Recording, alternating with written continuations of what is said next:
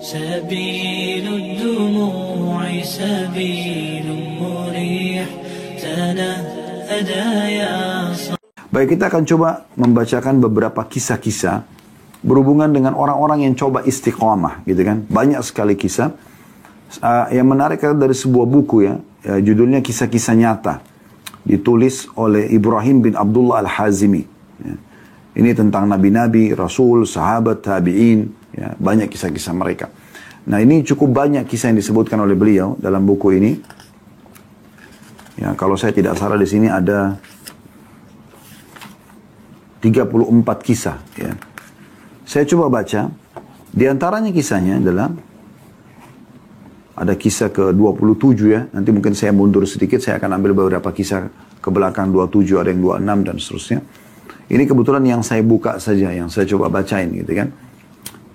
Judulnya memberi satu dirham lalu Allah memberinya 100, 120 ribu dirham.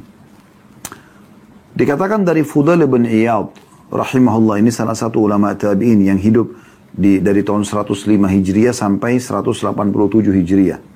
Fudail bin Iyad terkenal seorang alim ulama dulu. Ia berkata, seseorang laki-laki menceritakan kepadaku bahwa ada laki-laki yang keluar membawa benang tenun. Lalu ia menjualnya seharga satu dirham untuk memberi tepung. Jadi dia hidup dari penghasilan ya harian. Kebetulan waktu itu dia punya benang, dia jual satu dirham. Untuk dia biaya hidup dia sama istri dan anak-anaknya. Lalu setelah menjual satu dirham, dia melewati ada dua orang yang sedang berkelahi, ribut, saling menjambak. Ya. Narik-narik rambut satu sama yang lain. Lalu orang yang punya hati dirham ini bertanya, ada apa ini? Kenapa kalian berantem? Kenapa kalian berkelahi? Maka dikatakan kepadanya bahwa keduanya bertengkar karena satu, uang satu dirham, memperbuat satu dirham. Maka tanpa lama banyak berpikir, dia langsung memberikan satu dirham yang dia miliki itu untuk menyelesaikan perkara mereka. Lalu ia pulang ke rumahnya, mendatangi istrinya, dan mengabarkan apa yang sedang terjadi.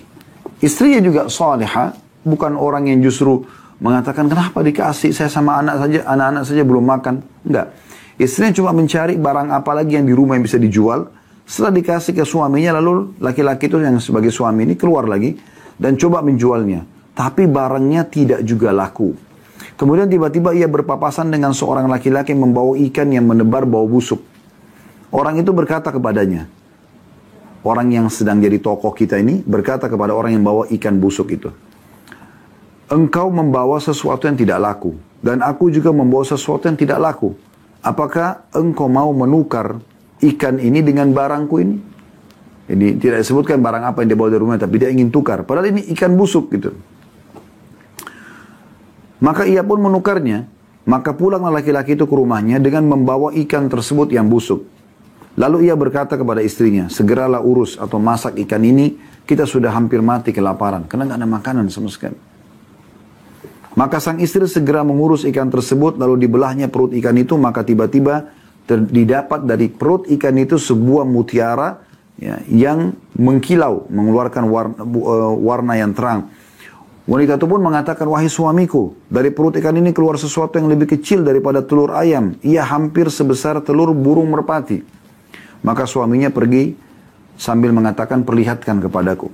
Maka ia pun melihat sesuatu yang tidak pernah dilihatnya sepanjang hidupnya.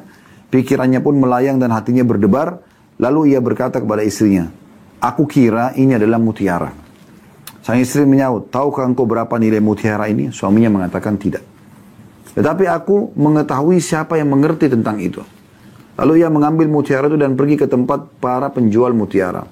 Ia menghampiri kawannya yang ahli di bidang mutiara. Ia mengucapkan salam kepadanya.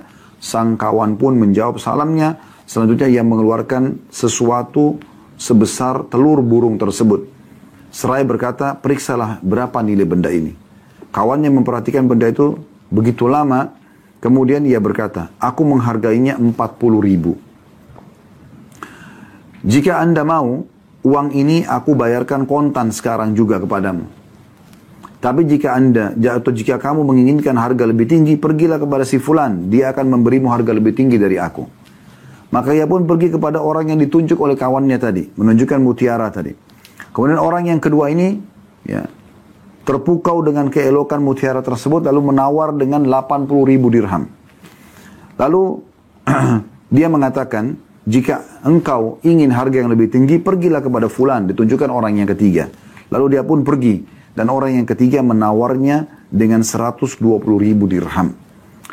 Maka orang itu pun mengatakan, aku yakin tidak akan ada orang yang berani menawar lebih daripada ini sedikit pun.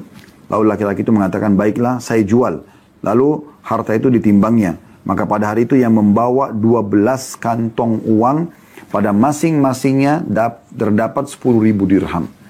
Ia pun pergi membawa uang itu ke rumahnya untuk disimpan. Tiba-tiba di pintu rumahnya ada seorang fakir yang meminta-minta. Maka ia berkata, keadaan orang fakir ini persis seperti keadaanku dulu. Dia mempersilahkan orang fakir itu masuk dan orang itu pun masuk. Ia berkata, ambillah separuh dari hartaku ini. Maka orang fakir itu mengambil enam kantong uang yang dibawanya setelah agak jauh, ia kembali lagi seraya berkata, sebenarnya aku bukanlah orang miskin atau fakir. Aku diutus kepadamu oleh Allah subhanahu wa ta'ala yang telah mengganti satu dirhammu dengan 20 kirot. Dan yang diberikannya kepadamu itu baru satu kirot saja. Dan dia menyimpankan untukmu 19 kirot lagi. Maksudnya, kisah ini memberikan gambaran kepada kita. Bagaimana pada saat seseorang itu yakin dengan perintah Allah subhanahu wa ta'ala. Dan dia yakin kalau dia bersedekah, dia istiqomah dengan itu, Allah SWT akan berikan balasan. Dia hanya bantu orang satu dirham, Allah ganti dengan 120 dirham. Bahkan Allah uji lagi. Setelah menerima uang itu pun masih ada orang miskin yang minta. Dan dia tidak menahan diri. Dia masih membagi. Bahkan dia mengatakan sesungguhnya orang miskin ini telah tertimpa apa yang menimpa aku. Maka dia bagi dua lagi harta yang dia dapatkan. Begitu mulianya hati orang seperti ini. Tapi ini tidak mungkin dirasakan kecuali oleh orang-orang yang istiqamah. Ya.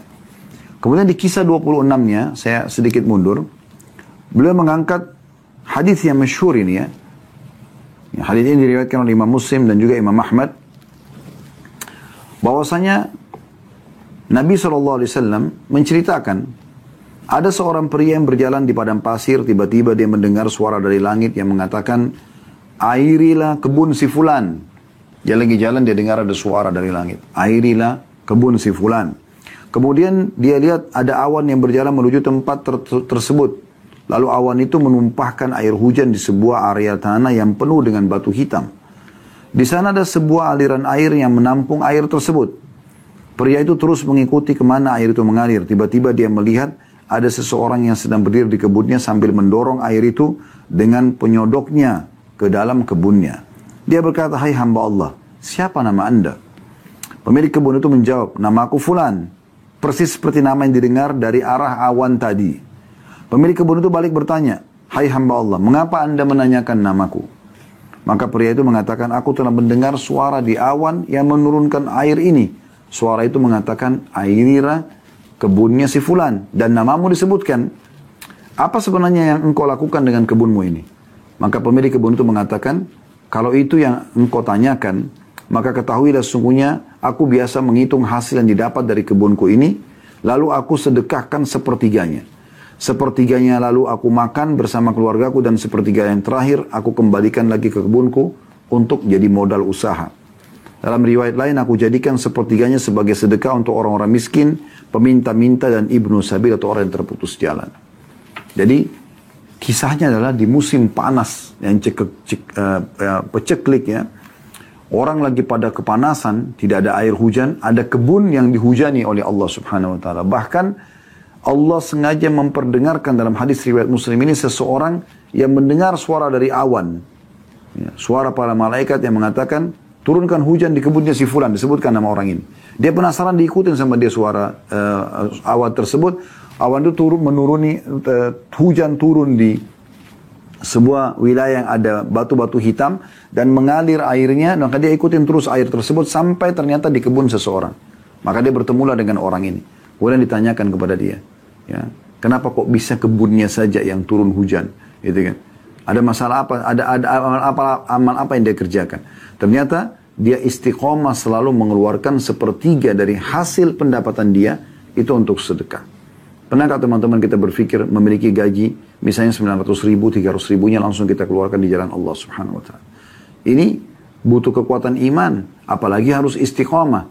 Tapi ternyata Allah subhanahu wa ta'ala berikan dia kelebihan yang luar biasa gitu. Ya, sampai Allah memberikan jalan keluar. Dan ini memang butuh kita uh, praktekkan dalam hidup kita supaya kita bisa melihat reali, real, secara real, realita di dalam kehidupan kita bagaimana Allah membalas gitu ya.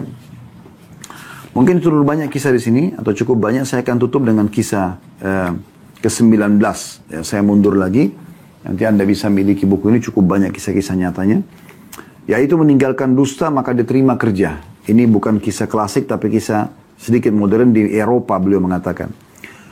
Dalam kisah ini dikatakan ada seorang pria berke berkebangsaan Eropa yang telah memeluk agama Islam dan baik keislamannya, jujur dalam tindakannya dan bersemangat untuk menampakkan keislamannya. Dia bangga dengan keislamannya di hadapan orang-orang kafir tanpa ada perasaan minder, malu atau ragu. Bahkan tanpa ada kesem, tanpa ada kesempatan terlewatkan, dia selalu bersemangat untuk menampakkan keislamannya itu. Suatu saat dia bercerita bahwa ada sebuah iklan lowongan kerja di sebuah instansi pemerintah yang kafir. Pria muslim yang bangga dengan keislamannya itu mengajukan lamaran untuk mendapat pekerjaan tersebut dan dia harus melalui tes wawancara. Dan terjadilah persaingan untuk mendapatkan pekerjaan tersebut. Saat tiba gilirannya untuk tes wawancara, panitia khusus instansi itu mengatakan beberapa atau mengajukan beberapa pertanyaan kepadanya. Di antara pertanyaan-pertanyaan tersebut adalah, apakah Anda meminum minuman keras? Maka dia menjawab si muslim ini, tidak. Uh, saya tidak mengkonsumsinya karena saya muslim dan agama saya melarang untuk mengkonsumsi dan meminumnya. Jadi dia mesti istiqamah dengan haram tersebut. Dia tidak mau langgar. Panitia bertanya lagi, apakah Anda memiliki teman kencan atau pacar? Teman muslim ini mengatakan, atau orang muslim ini mengatakan tidak, karena agama Islam yang saya peluk telah mengharamkannya. Saya hanya berhubungan dengan istri yang telah saya nikahi sesuai dengan syariat Allah saja. Wawancara pun selesai dan dia keluar dari ruang tes, tapi dia agak pesimis akan berhasil dalam persaingan tersebut. Akan tapi di luar dugaan ternyata hasil akhirnya adalah bahwa semua pelamar yang jumlahnya banyak itu gagal dan hanya dialah satu-satunya yang berhasil lulus dari dalam tes itu. Kemudian dia pergi menemui ketua panitia tes dan mengatakan, tadinya saya mengira bahwa Anda akan menghalangi saya untuk mendapatkan pekerjaan ini sebagai balasan atas perbedaan agama antara saya dengan Anda, juga karena saya memeluk agama Islam. Akan tapi saya terkejut, Anda malah menerima saya dan, dan mendahulukan saya daripada saudara-saudara Anda dari kalangan orang-orang Kristen. Apa rahasia di balik itu?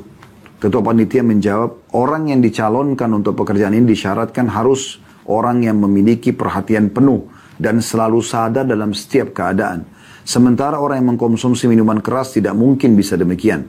Maka kami mencari orang yang tidak mengkonsumsi minuman keras. Dan dengan memperhatikan bahwa syarat-syarat ini telah terpenuhi pada diri Anda, maka Anda terpilih untuk pekerjaan ini.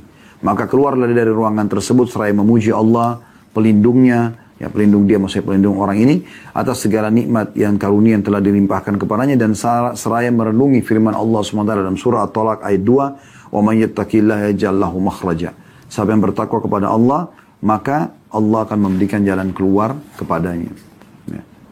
juga dinukil kisah yang lain saya tutup dengan ini ada seorang laki-laki muslim di Eropa uh, dia menikah dengan seorang wanita gara-gara bertemu di lift pada saat masuk di lift, ya, dan kebetulan berdua, dan serta lantainya puluhan lantai, maka dari semenjak naik sampai keluar dari lift, si muslim ini sama sekali tidak melirik dan melihat ke wanita ini, padahal dengan pakaiannya yang seksi.